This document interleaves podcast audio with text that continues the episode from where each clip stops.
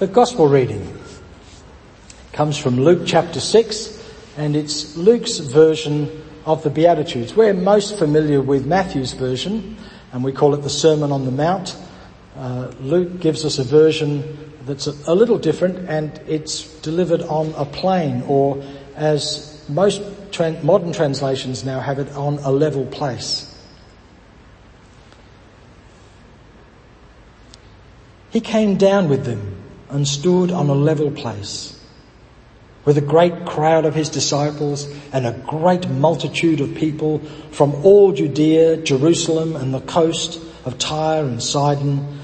They had come to hear him and to be healed of their diseases. And those who were troubled with unclean spirits were cured. And all the crowd were trying to touch him, for power came out from him and healed all of them.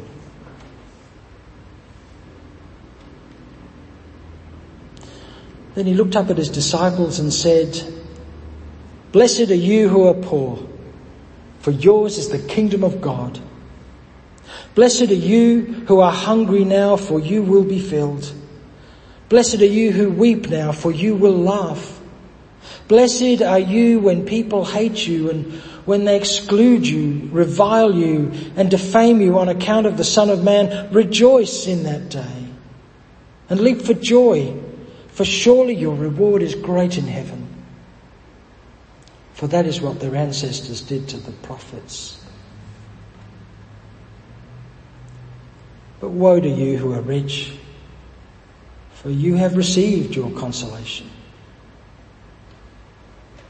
Woe to you who are full now, for you will be hungry. Woe to you who are laughing now, for you will mourn and weep. Woe to you when all speak well of you, for that is what their ancestors did to the false prophets.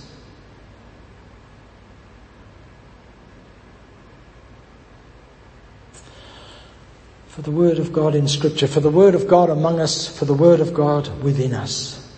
Thanks be to God. What a great opening. It's like a perfect world. A great crowd of his disciples and a great multitude of other people from all Judea and Jerusalem, right over to the coast. Most of the country taken in in this little statement. They'd come to hear Jesus and to be healed.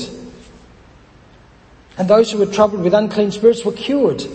And all in the crowd were trying to touch him. For power came out of, it, out of him and he healed all of them. And then Jesus says, blessed are the poor. Doesn't make any sense. I mean, a whole culture built on blessing being given by God, which was so evident in riches and in health and in good relationships. That's what blessing is. That's how we experience it. If you have a child, you're blessed with a child. If you have a good relationship with people uh, in your family, you're blessed with that good. That's how we, we're quite used to talking.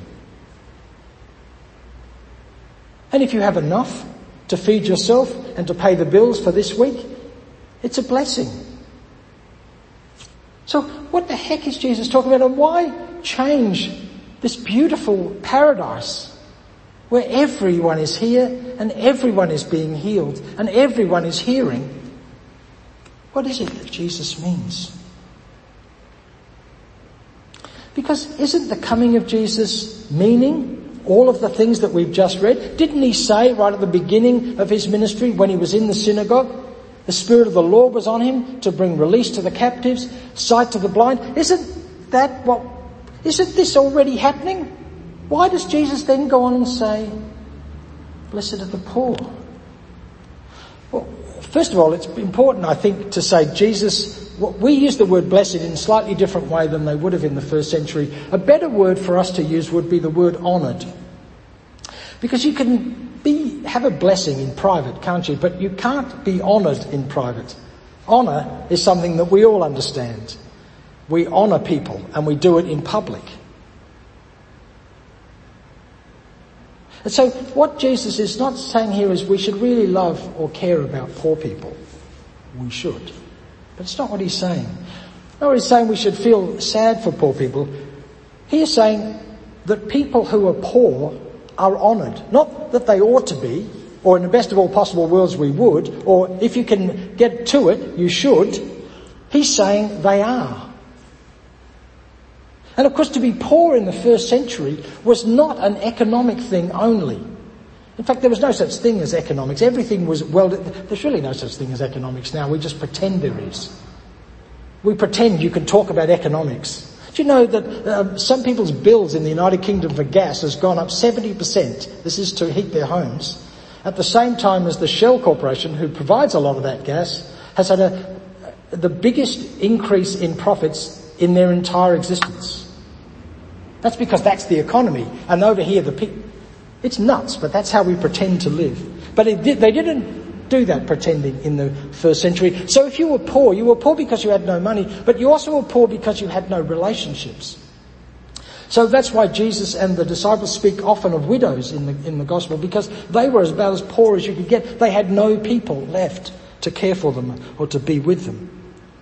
People without family support, people without, um, uh, without relationships of care and concern. And Jesus spells that out because he says, blessed are the poor, those of you who are hungry, those of you who are weeping, those of you who are excluded. So the poor is a much bigger group of people, even for Jesus' time. But I don't think he's saying, therefore, that we should show compassion to those who are poor. We should. But I think he's doing something far more profound and disturbing. I think what Jesus is saying, and I think this is borne out by the fact that he contrasts word for word what's happening to the poor with what's happening to the rich. It's a contrast between worlds. There's the poor and the rich. And the poor are hungry and the rich are full. The poor are weeping and the rich are laughing. The poor are defamed and the rich are spoken well of. Now it's easy for us to see this as a transaction. We should be better. We should try not to be poor. We should work hard. We should be good, moral, upright people. Or we should think about this as a kind of religious thing that, that religious people like to bless people who are poor and we and religious institutions can be rightly proud uh, across the world uh, of the efforts that we have made to alleviate poverty the building of hospitals in the, in the Middle Ages, right through to organisations that we, that are part of our community today, Uniting Communities and Elder Care and Resthaven, all of the other organisations that have birthed themselves out of the Uniting Church. But I think Jesus is saying something even more profound than that. Because you see, what's happening for the rich is very ephemeral. Jesus says, soon the rich will be poor. You're hungry, uh, you're, you're full now, but you won't always be. You're laughing now, but soon you'll be weeping. These things that we think build our lives are just mirages, they're shimmers, they're, they're not real things. They can appear real and they're important, but they're only important to a short extent. They're not about the depth of what it means to be a human being. They look like they'll do everything, but they don't. It looks like if you get a really, really nice house, you'll be happy. But you won't. I mean, you might be, but it won't be because you've got a nice house. Something else will have to be happening for you to experience deep happiness. We all know this. Except that we, we're not 100% sure we know it. Otherwise advertising would never work. And advertisers do not waste their money. When they launch a new car and spend millions of dollars flying helicopters over it as it drives on some country road or across the desert or whatever, they're not wasting their money. They know that somewhere, all of us, even those of us who are way too smart to be taken in by that. It's hard to not believe that another thing or a different kind of thing or a different kind of place when I leave this place and go to that place. When I leave this relationship and go to that one, when I, that will be the one. That will be the thing. None of us are free from that. It's really deep within us. And I think what Jesus wants us to know here is a very profound thing. When he says, blessed or honored are the poor, he's talking to everyone. The rich who think they're rich, but will only be for a short period of time because it's never enough. It's never, there's never enough to fill up what it means to be human by, with stuff. It's hard to admit we, we would like to hide away the fact that we are really poor inside. We understand our own poverty. With the people that we love, we know that we're not relating as well or as fully as we could. We hold ourselves back and damage the people we care about, even when we don't mean to.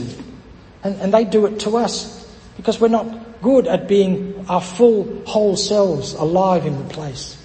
I think one of the things we respect and, and honour about holy people is they appear to be fully alive in this moment with us.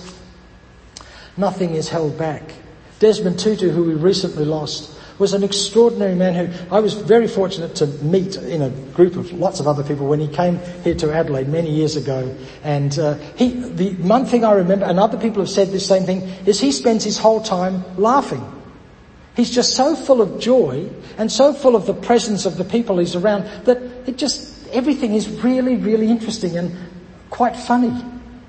And there's a sort of a depth in, in holy people that you can't kind of let go of and, and you hunger to be near that. People say the same of people like the Dalai Lama. And, and so many other people. And, and people who are not famous, who you know to be deeply together, deeply themselves. You kind of hunger to be with them, even if you don't want to talk with them. You just want to sort of be next to them. But we like to hide that stuff away. You know, we've got the Olympics going on at the moment in China. Every city that I can think of, and I did look this up last week, that has hosted particularly the Summer Olympics, has decided that one of the things they need to do is move away the poor people who live on the streets and get rid of them. They must go away. We did it in Sydney. It, at a terrible cost. And we know in Sydney because it's our, you know, this is where we're from. And the agencies that work with the people on the streets knew the terrible cost that it, but we needed to get them away. Not just because we needed to look spick and span for the world's press and all the people who were coming, all the rich and, and famous people who were coming, but because, well, you know, our dirty laundry, our baggage of who we are, we need to hide it away. And we do it with each other.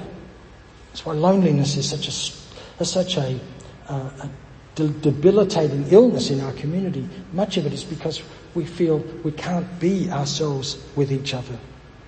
I think Jesus is saying, we are all the poor. And if you, if you're willing to recognize it, you are constantly hungry. You are constantly weeping. I know you hide it, and I do all the time. But I'm constantly concerned about where I fit into the world. It, it, sure, it's a long way back in my head some of the time. But it's all there. You know that, um, that we look at other creatures on the planet, they all seem to be content with themselves. When a dog has got nothing to do, it lies down and has a sleep.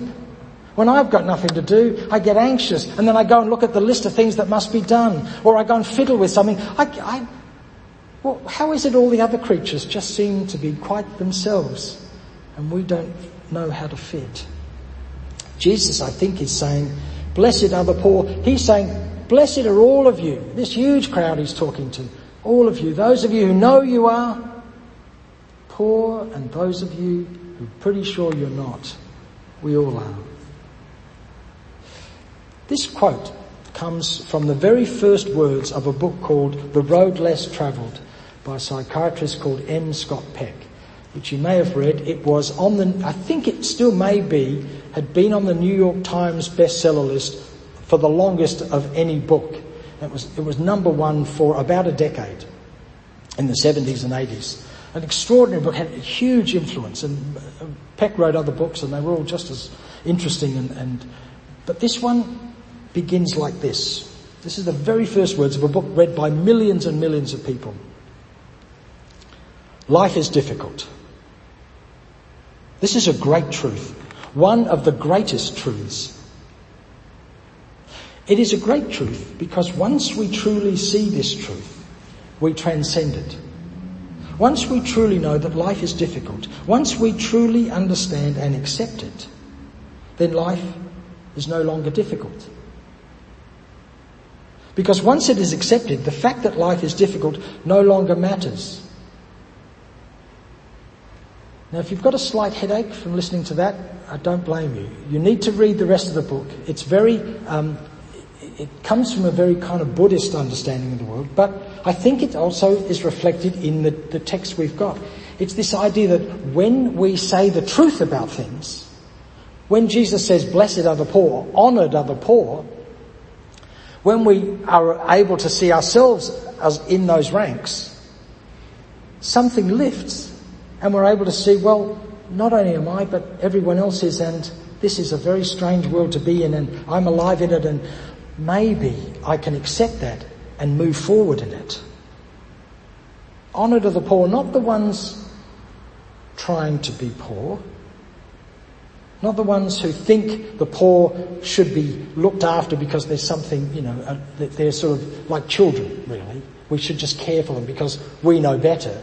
No, no, Blessed are the poor, blessed are all of us in all of our poverty, in our humanness, in all its frailty and all its uncertainty, in all the subterfuge and, and all the longing that we have. Jesus says, we are blessed. And if that isn't good news, I have no idea what could possibly be good news. Amen.